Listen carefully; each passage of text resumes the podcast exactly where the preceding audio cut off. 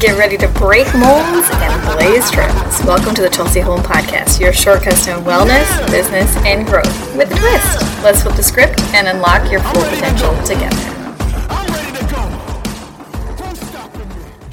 There's a voice living rent free in your head, and maybe you're aware of it, maybe you're not. It might sound like someone you know from your past, or it might be some made up character. But the thing you need to know is it really wants to protect you. It just doesn't always go about it the right way. So today we're going to be talking all about self talk. Last week we talked about mindset, perspective, how to reframe those thoughts. And as a reminder, our lives will move in the direction of our strongest thoughts um, if you haven't checked out Craig Groeschel's book, Winning the War in Your Mind, or Dr. Shannon Irvine's um, social media presence and different trainings that she has, go do that because it's super helpful when it comes to mindset and um, really getting our brains to work for us, how the sub- subconscious works, how our beliefs can be very limiting or they can propel us forward and help us to visualize what it is that we want and look for it and how to make it happen in our lives. So, how are you talking to yourself? So, funny story about this. Last night, I we had already put the kids to bed. It was a little later. Wednesday nights we have church um, for our our three older kids, um, and so it's a later night. Uh, our church is like about 25 ish minutes away, um, and so it's just far enough that we take our kids, but there's not enough time for us to come home and then go back without just immediately turning it back around. So we always every week we get creative. Either Zach will stay home with the two littles, or we'll all go together, and then Zach and I will take the two littles to um there's a local wing place there in town, and we'll have like appetizers, desserts, whatever, and just hang out. Anyways, it it tends to be a later night when we finally get home when we get the kids in bed um, and we all get settled. So I was walking around the house doing my evening stuff, getting ready for the next day, and I was talking to myself. I was having a full on conversation with myself and out loud. it was definitely audible. And the funny part about it was my husband looked at me and he said, Are you enjoying talking to yourself? How's that conversation going? And I had to laugh because while I was aware that I was having an audible conversation with myself, keeping myself on track, I wasn't exactly aware that I was doing it audibly. Um, I don't know if you're like this, but I have conversations in my head with myself all the time. And these are not subconscious thoughts. These are like conscious. I'm having conversations with myself. I'm thinking through things. I'm talking out loud in my head to myself. Um, sometimes it becomes audible, and I actually walk around talking to myself. Now, I have heard mixed reviews on this that talking to yourself is a sign of intelligence. I have also heard that it's a sign that you're crazy. So, crazy or intelligent, I'll take both. I'm a little bit of both. Um, but how often do you find yourself talking to yourself and it's almost like there's somebody else in your head that's talking to you? And usually it's in a recognizable voice, whether it's someone from your past, maybe a teacher, a parent, um, somebody you had very dramatic interactions with, um, or maybe it's your own voice.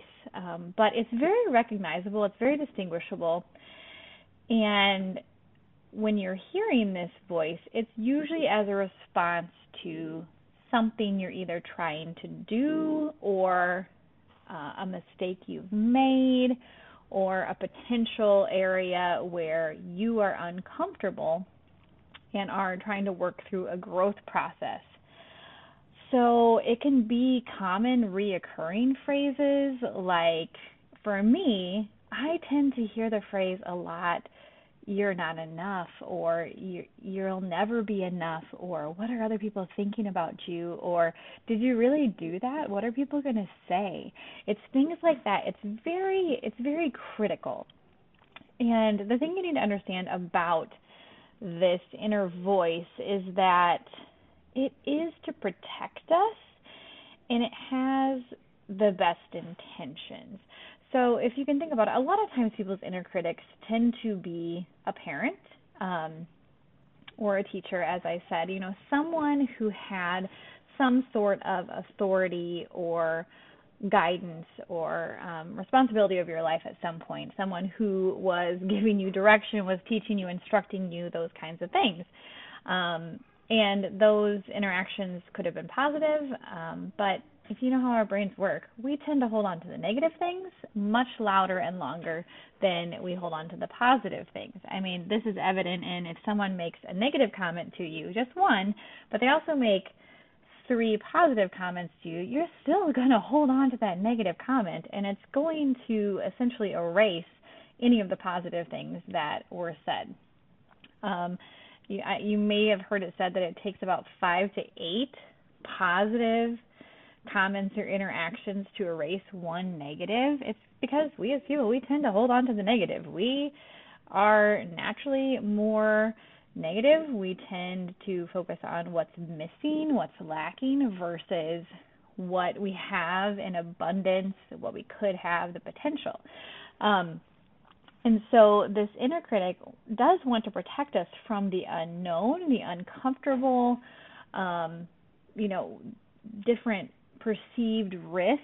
Um, you know, so if you're trying something new and it's scary and you have a lot of unknowns, you're probably going to hear this inner critic voice pop up a lot, questioning you, trying to hold you back, putting you down, these kinds of things because it's a self protection. You may even have an image of this voice in your head. Um, it's it's interesting when you stop to think about putting a face and like a scene with this voice that is trying to protect you, but is doing it in a way that just doesn't feel good for us, doesn't encourage us, doesn't support us. Um, so I would encourage you to spend some time thinking through that um, and being able to, uh, first of all, identify that inner critic. And if you really want to dive in and do some deeper work, I highly recommend Tara Mohr's book, Playing Bigger. Um, there's some stuff in the book that's a little more out there, a little more woo woo than I would like to get into, but she does walk through uh, examination of this inner, inner, inner critic and um, walking through some exercises of how to um, which I'm going to share today, just really how to have this awareness and how to work with it and not just shut it down. Um, because our automatic reaction is to be like, shut up, I don't need you. Um, when really acknowledging that this inner critic is trying to protect us from the unknown, but you know, acknowledging that and then also moving on, saying thanks, but no thanks, kind of thing. Um, so I wanted to walk you through seven seven different steps that you can take to work on your self talk and to make it work for you. Because we're always going to have self talk you know whether it's conscious okay we're aware of our conscious obviously we're consciously choosing to have this conversation um, but it's the subconscious it's the things that we're not consciously aware of um, that kind of talk that's going on, the kind of things that seem to pop out of nowhere, um, but are actually consistent when we see or we hear that reoccurring theme or that reoccurring saying from the inner critic. So I'm going to walk through this with you. So the first one is just an awareness. Everything starts with awareness. Anytime you are getting into personal development and growth, you are going to talk about awareness because if you're not aware of what's going on, if you're not aware of the things this inner critic is saying to you or how it's holding you back or how it's making you play small, then you're not going to be able to address it. Like as if you were standing across the room from somebody and addressing them face to face. That's where this starts, addressing them. So the second one is acknowledging that they're there, acknowledging that this voice is trying to protect us and is, you know, trying to keep us safe, to keep us from ridicule or being seen in a negative light from the people around us. Um, those kinds of things, you know. I mean, you can think of a parent that you know, we want the best for our kids, um, obviously, but there are different kinds of parents. There are the parents who we'll call them helicopter parents. I'm sure you have heard this term. This is not me. I I do not relate to this group at all. I am very much the opposite. I believe in set boundaries, but allowing our kids to explore on their own free will within those set established boundaries. Um, so you could think of it as, you know, you've got this whole huge acreage to play in, right, and explore, and there are dangerous things and, um, you know, risks within those bounds, but as long as they stay within the fence line, there is a safe, established, very distinct fence around that whole acreage. They are free to explore and be independent and curious and try new things and get hurt and learn lessons along the way. That is the other kind of parenting. It is the more independent independence establishing within set boundaries. Um, you know, so it's not letting your kid run through a parking lot and saying, well, what happens, happens, they'll learn their lesson. Not at all. It is establishing the guideline that, listen, this is a dangerous place. You will hold my hand while we walk through this parking lot because I'm teaching you the different things along the way to look out for. The fact that you are small, cars can't see you. the fact that quickly moving through a parking lot is not wise because other cars are unpredictable and a lot of times not paying attention right it's not letting your kid run free and getting hit by a car and saying well they'll learn their lesson like that's completely different now versus again on the other side the helicopter parent who will not allow that kid to take the risks and you know get hurt along the way in smaller things to teach them their own natural um, boundaries and, and those kinds of things. So, anyway, all of that to say, acknowledging that we have a self protection. Protection is not a bad thing. Um, there are just different ways to go about it.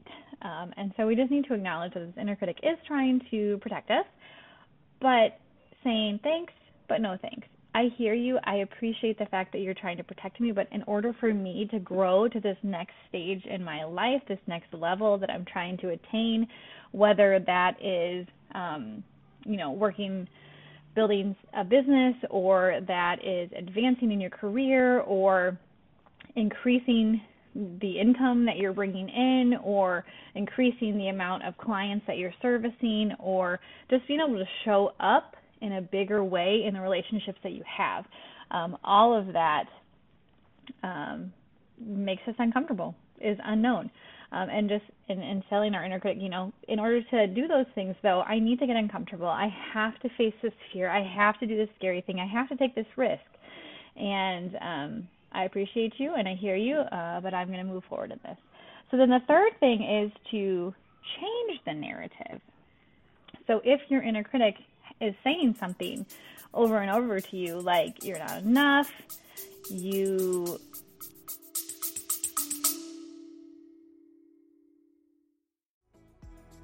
One of the best things you can do for your health is to make sure that your body is getting optimal nutrients that it can use in the right place at the right time in the right amounts so that you can expand your energy, increase your capacity, and be able to show up as the best version of yourself in your life, in your business, and for the ones you love most.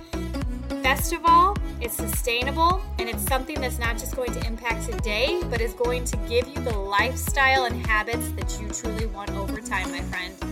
Go check out Ready Set Wellness in the show notes.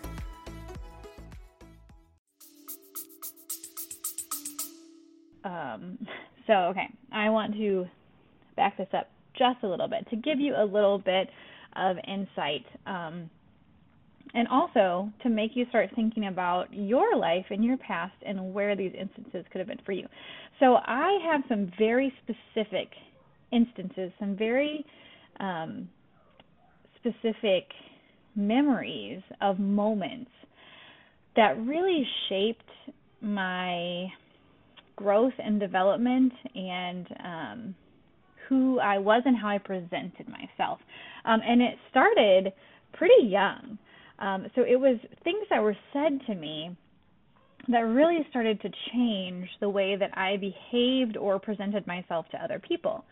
Um, and the first one was that I really remember was on the school bus. I was in junior high, and this person I don't even remember. I don't even I don't even know if I knew this person, but I must have seen them on the bus every day because they looked at me. I can't even tell you if it was a guy or a gal. I I don't even remember, but they said to me, "You smile too much. You're too happy." And it started this thing in my life of too. Anytime someone said that I was too much of something, my natural protection mechanism, you know, being protected by my inner critic would be to tone it down. Okay? So we don't want to be too much of that, right? Like, okay, I don't want to smile too much. I don't want to be a weirdo, right? Like, we want people to love us and accept us. That's like a human that's a human thing that we all have is we all want to be loved and accepted right like that's a god shaped hole and um, we all have that, all humanity. So that was the first instance. Um, the second instance was in high school, I had a teacher tell me that I was too transparent, that wearing my heart on my sleeve was going to get me hurt.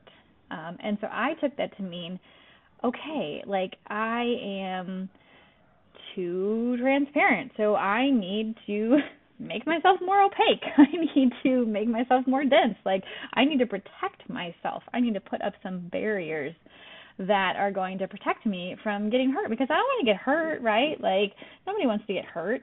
Um but the crazy thing is in order to love somebody, you actually have to put yourself at risk for being hurt and you cannot control at all whether you get hurt or not. And the likelihoods in any relationship of any kind, you will get hurt at some point, and you will also hurt others at some point. Um, and that is the risk of love, right?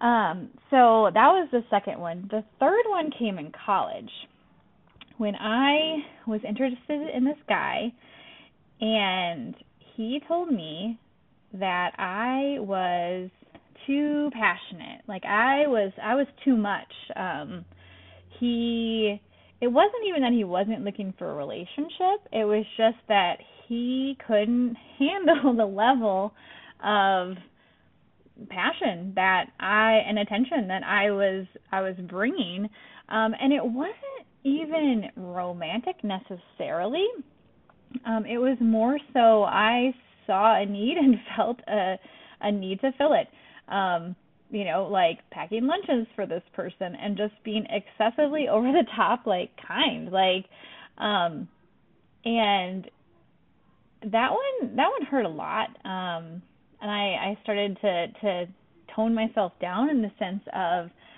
okay, I don't want to be too enthusiastic or too much for people. Like, that's not what, like, I want to just be normal, I guess you could say, right? Like, um, and so, it was all of these. So again, it was that word too, too much. Um, and it wasn't until later on in life, after I had, you know, spent some years toning down here and there and making sure I was, you know, not coming across too strong, too much, too passionate, too transparent in any area, um, that I actually realized that those things were God given special gifts to me that make me me. Those are the most me possible. I am extremely passionate. I am extremely transparent. I am extremely intense. Um, you know, I I do smile a lot because I think that it changes things for people. Just seeing someone smile and smiling back at them can totally impact more than just the two people smiling at each other. It can impact people all around who are seeing that.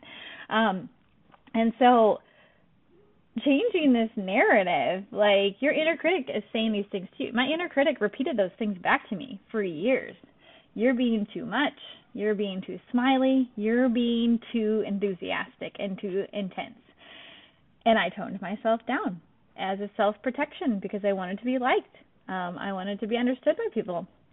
But it wasn't until I realized that those things are what God gave me specifically to make me me that everything changed for me. And the more I lean into those and change that narrative of, yeah, I am too much and I love it. I am too enthusiastic and it's fantastic. I do smile too much, but you can never smile too much. Can you really be too nice? Like, come on, man. Um, you know, like these are the things that make me me.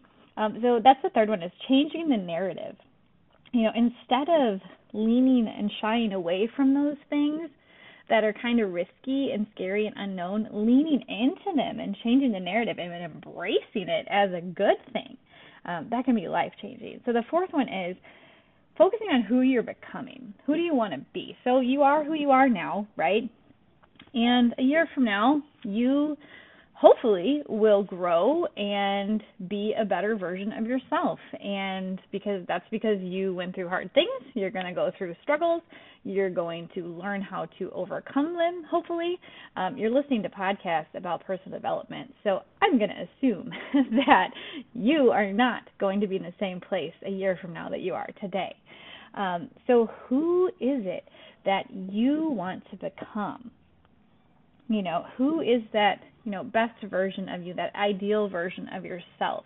Now are we ever going to 100% attain that on this side of heaven? No absolutely not.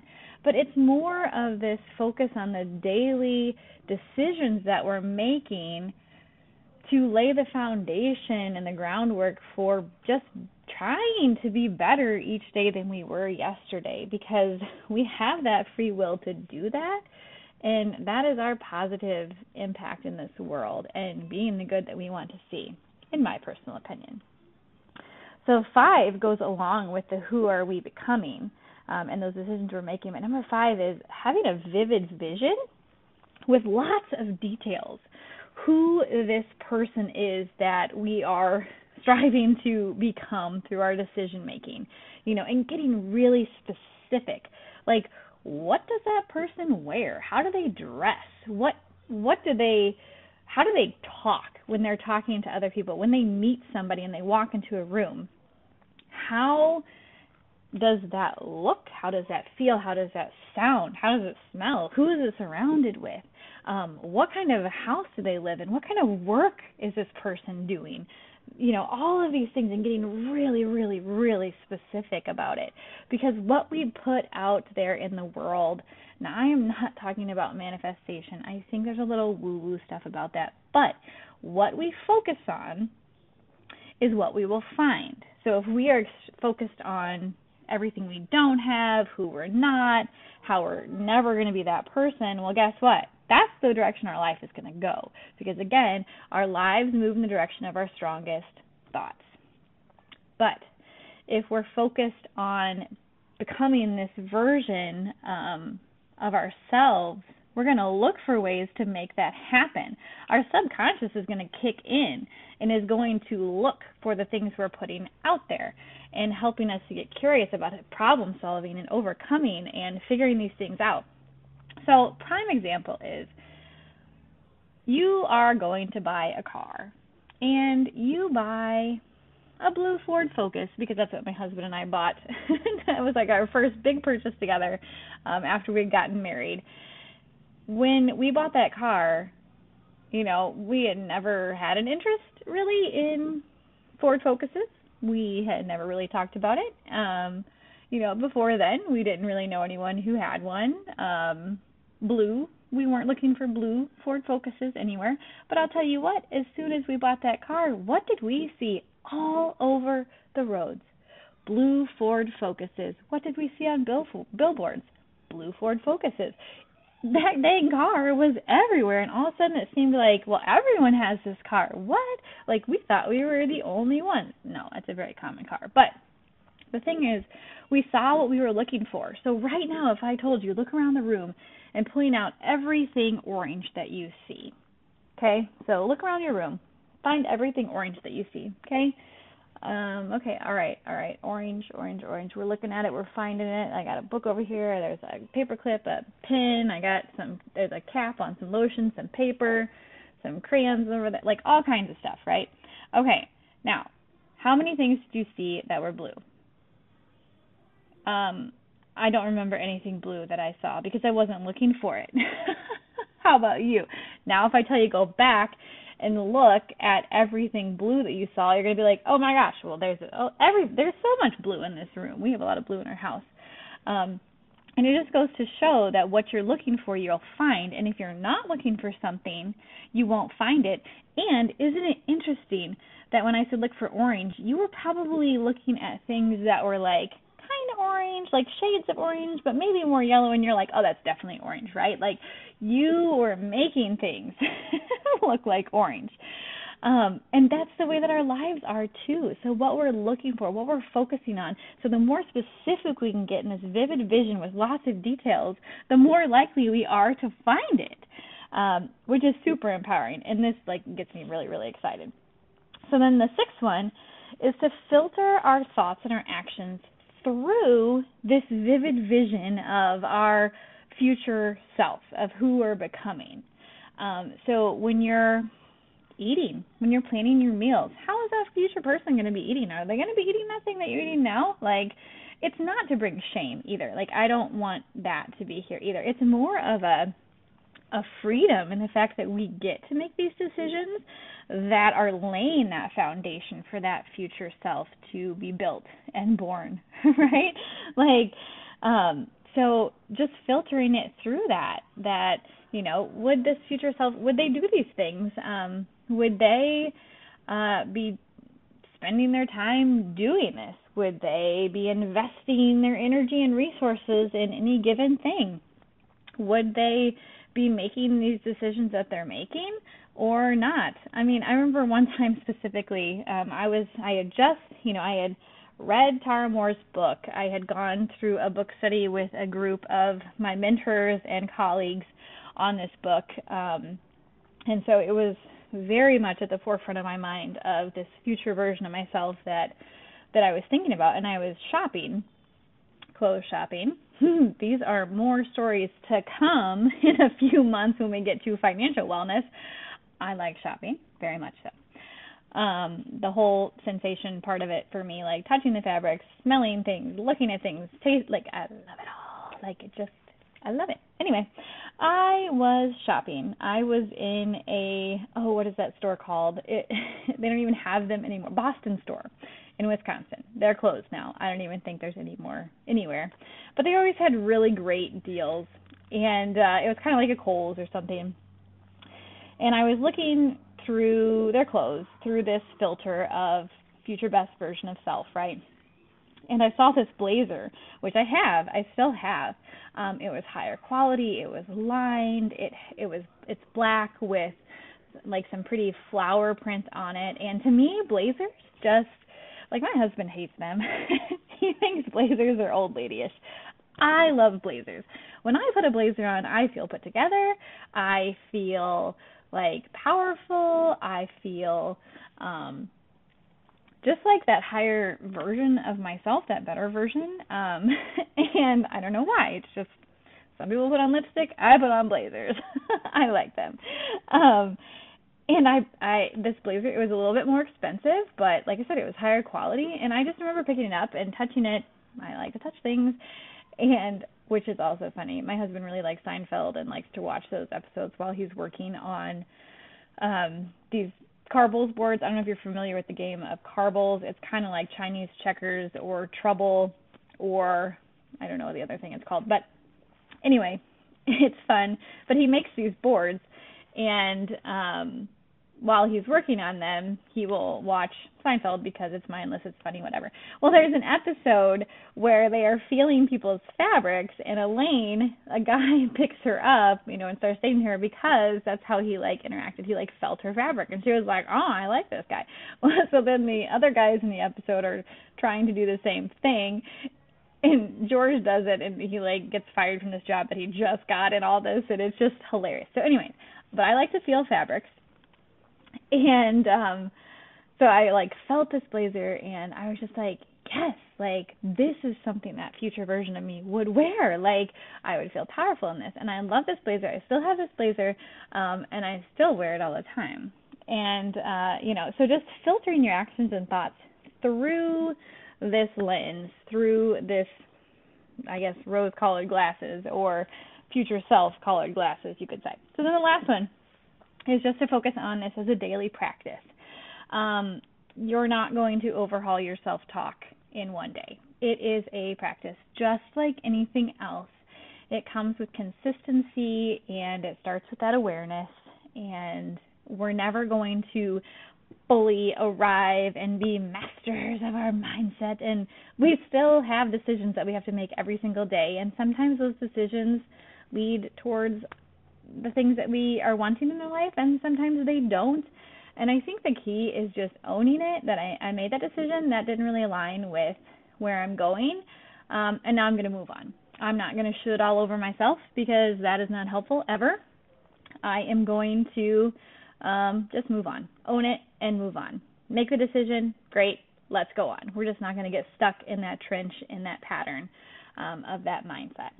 So I hope you found this helpful today. I really hope that through all of this, you will have some practical steps that you can take and apply to your own mindset to have an awareness of this inner critic, to be able to start addressing it and crafting this very specific future version of yourself to be your filter for everything that you're talking about. So, next week we'll be back and I'm going to be talking about your circle and your environment. Take care, my friends. Thanks for joining the Chelsea Home Podcast journey. If you've enjoyed challenging the norm and embracing growth with a twist, share the love. Don't forget to subscribe. Until next time, keep defying expectations and keep leaning into who God made you to be.